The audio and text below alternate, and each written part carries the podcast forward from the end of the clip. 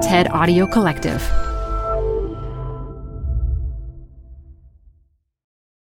Support comes from Zuckerman Spader. Through nearly five decades of taking on high stakes legal matters, Zuckerman Spader is recognized nationally as a premier litigation and investigations firm. Their lawyers routinely represent individuals, organizations, and law firms in business disputes, government and internal investigations, and at trial, when the lawyer you choose matters most. Online at Zuckerman.com. The best place to see stars is at home with Prime Video. Get everything included with Prime, like Mr. and Mrs. Smith, starring Donald Glover and Maya Erskine. Rent or buy hits like Mean Girls, starring Renee Rapp or add on channels like Max for the HBO original Curb Your Enthusiasm with Larry David. You've never seen so many stars in one place. Prime Video. Find your happy place. Restrictions apply. Prime membership not required to rent or buy. Prime membership required for add-on subscriptions. See Amazon.com slash Amazon Prime for details. TED Talks Daily is brought to you by Progressive, where drivers who save by switching save nearly $750 on average. Quote now at progressive.com. Progressive Casualty Insurance Company and affiliates national average 12 month savings of $744 by new customers surveyed who saved with Progressive between June 2022 and May 2023. Potential savings will vary.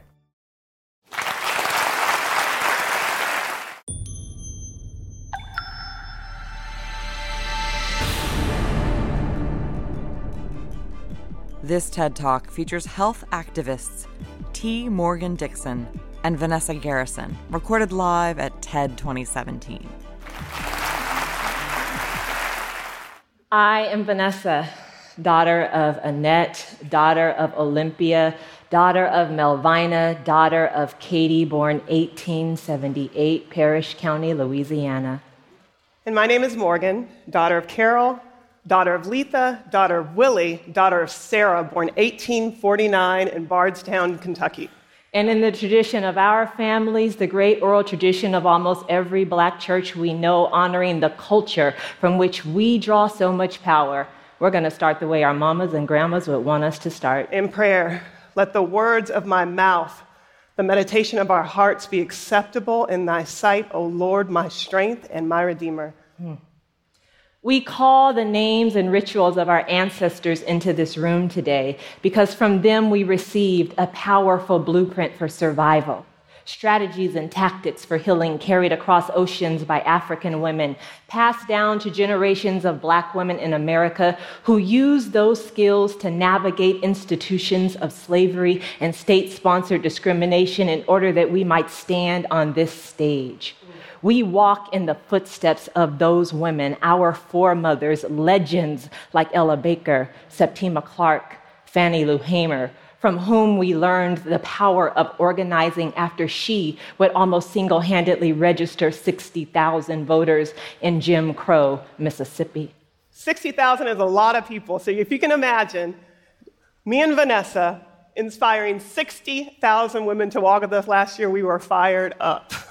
But today, 100,000 black women and girls stand on this stage with us. We are committed to healing ourselves, to lacing up our sneakers, to walking out of our front door every single day for total healing and transformation in our communities because we understand that we are in the footsteps of a civil rights legacy like no other time before, and that we are facing a health crisis like never ever before. And so we've had a lot of moments We've had a lot of great moments, including the time we had on our pajamas. We were working on our computer. Michelle Obama emailed us and invited us to the White House, and we thought it was spam. We've had a lot of moments. But this moment here is an opportunity. It is an opportunity that we don't take for granted. And so we thought long and hard about how we would use it. Would we talk to the women we hope to inspire, a million in the next year, or would we talk to you? And we decided to talk to you and to talk to you about a question that we get all the time so that the millions of women who hopefully will watch this will never have to answer it again. It is why are black women dying faster and at higher rates than any other group of people in America from preventable obesity related diseases? The question hurts me. I'm shaking a little bit. It feels like value laden. It hurts my body because the weight represents so much. But we're going to talk about it and invite you into an inside conversation today because it is necessary and because we need you. Each night before the first day of school, my grandmother would sit me next to the stove and with expert precision use a hot comb to press my hair.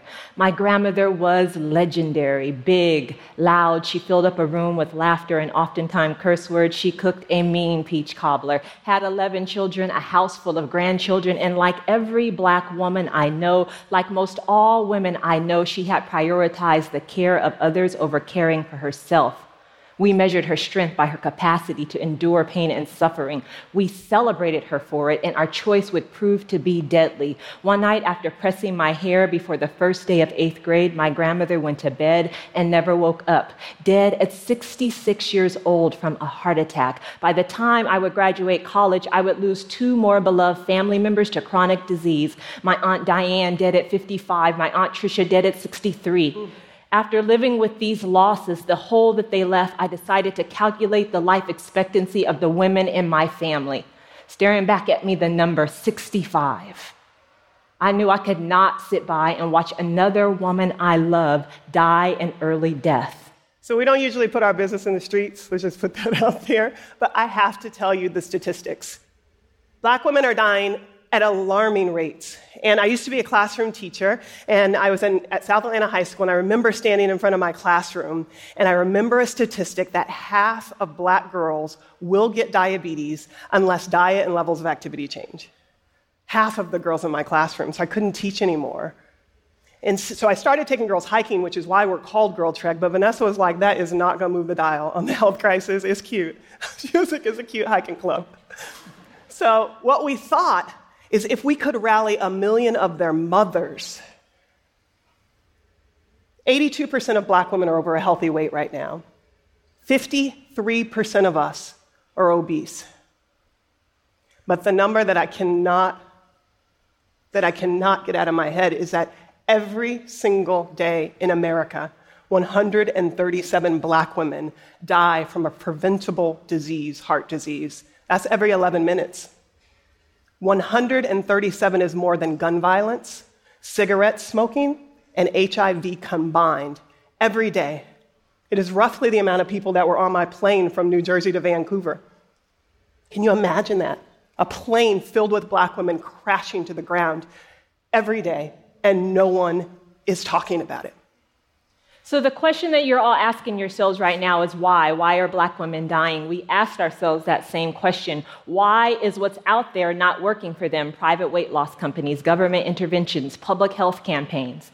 I'm going to tell you why because they focus on weight loss or looking good in skinny jeans without acknowledging the trauma that black women hold in our bellies and bones that has been embedded in our very DNA. The best advice from hospitals and doctors, the best medications from pharmaceutical companies to treat the congested heart failure of my grandmother didn't work because they didn't acknowledge the systemic racism that she had dealt with since birth a divestment in schools, discriminatory housing practices, predatory lending, a crack cocaine epidemic, mass incarceration, putting more black bodies behind bars than were owned at the height of slavery, but Girl Trek does for black women whose bodies are buckling under the weight of systems never designed to support them, Girl Trek is a lifeline. Mm. August 16, 2015, Danita Kendall, a member of Girl Trek in Detroit, received the news that too many black mothers have received. Her son, Norman, 23 years old, a father of two, was gunned down while on an afternoon drive.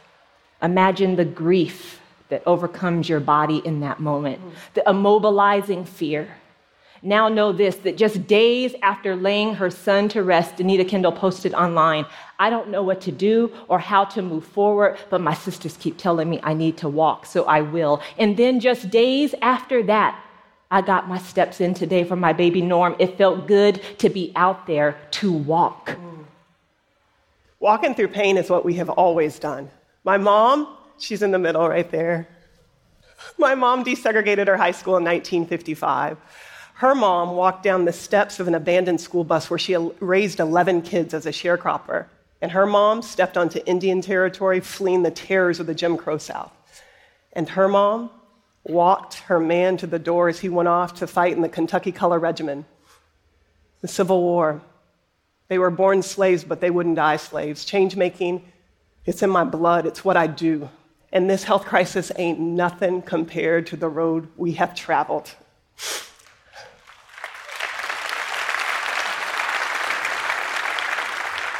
So it's like James Cleveland, I don't feel no ways tired. So we got to work. We started uh, looking at models of change. We looked all over the world. We needed something not only that was a part of our cultural inheritance, like walking, but something that was scalable, something that was high impact, something that we could replicate across this country. So we studied models like Wangari Maathai, who won the Nobel Peace Prize for inspiring women to plant 50 million trees in Kenya. She brought Kenya back from the brink of environmental devastation. We studied these systems of change, and we looked at walking walking scientifically. And what we learned is that walking just 30 minutes a day can single handedly decrease all of your, or 50% of your risk of diabetes, heart disease, stroke, even Alzheimer and dementia. We know that walking is the single most powerful thing that a woman can do for her health. So we knew we were onto something. Because from Harriet Tubman to the women in Montgomery, when black women walk, things change. So, how did we take this simple idea, walking, and start a revolution that would catch a fire in neighborhoods across America? We used the best practices of the civil rights movement. We huddled up in church basements. We did grapevine information sharing through beauty salons. We empowered and trained mothers to stand on the front lines. We took our message directly to the streets, and women responded. Women like Lakeisha in Chattanooga, Chrysanthi in Detroit, Onika in New Orleans, women with difficult names and difficult stories, join Girl Trek every day and commit to walking as a practice of self care. Once walking, those women get to organizing, first their families, then their communities to walk and talk and solve problems together. They walk and notice the abandoned building. They walk and notice the lack of sidewalks, the lack of green space, and they say no more. Women like Susie Page in Philadelphia, who after walking daily past an abandoned building in her neighborhood, decided, I'm not waiting. Let me rally my team. Let me grab some supplies. Let me do what no one else has done for me and my community. We know one woman can make a difference because one woman has already changed the world, and her name is Harriet Tubman. And trust me, I love Harriet Tubman. I'm obsessed with her, and I, I, used to be a history teacher. I will not tell you the whole history. I will tell you four things. So I, I got in my, I used to have an old Saab, the kind of canvas top that drips on your head when it rains, and I drove all the way down to the eastern shore of Maryland. And when I stepped on the dirt that Harriet Tubman made her first escape, I knew she was a woman just like we are, and that we could do what she had done. And we learned four things from Harriet Tubman. The first one do not wait. Walk right now in the direction of your healthiest, most fulfilled life because self care is a revolutionary act.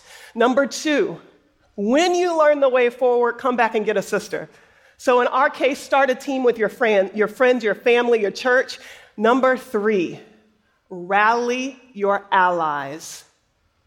Every single person in this room is complicit in a Tubman inspired takeover. And number four, find joy. The most underreported fact of Harriet Tubman is that she lived to be 93 years old. And she didn't live a, just an ordinary life. Uh-uh. She was standing up for the good guy. She married a younger man. She adopted a child. She was, she was, I'm not kidding. She lived. And I drove up to her house of freedom in upstate New York, and she had planted apple trees. And when I was there on the Sunday, they were, they were blooming. Do you call do they bloom? They were, the apples were in season. And I was thinking, she left fruit for us the legacy of Harriet Tubman every single year. And we know that we are Harriet, and we know that there is a Harriet in every community in America. We also know that there's a Harriet in every community across the globe and that they could learn from our Tubman doctrine, as we call it, the four steps Imagine the possibilities beyond the neighborhoods of Oakland and Newark to the women working rice fields in Vietnam, tea fields in Sri Lanka, the women on the mountainsides of Guatemala, the indigenous reservations throughout the vast plains of the Dakotas. We believe that women walking and talking together to solve their problems is a global solution. And I'll leave you with this because we also believe it can become the center of social justice again.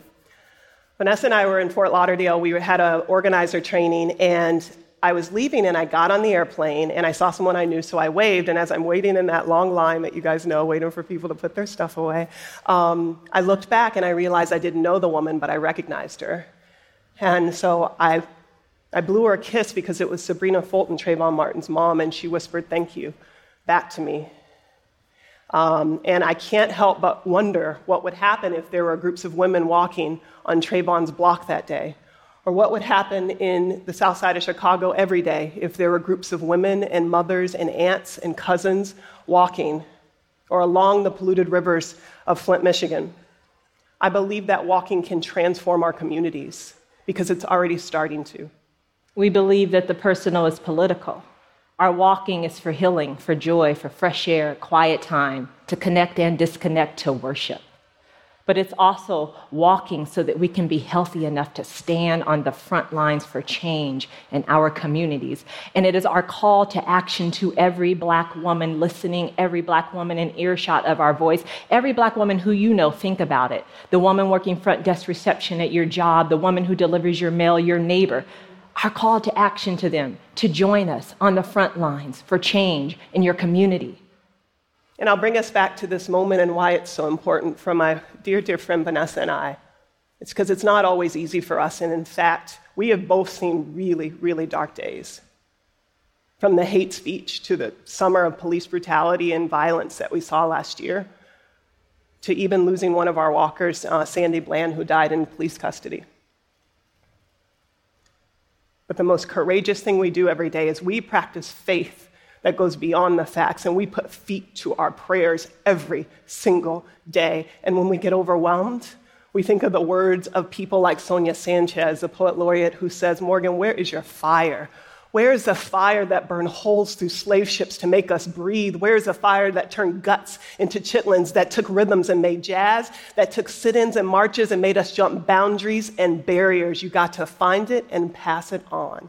So, this is us finding our fire and passing it on to you. So, please stand with us, walk with us as we rally a million women to reclaim the streets of the 50 highest need communities in this country. We thank you so much for this opportunity.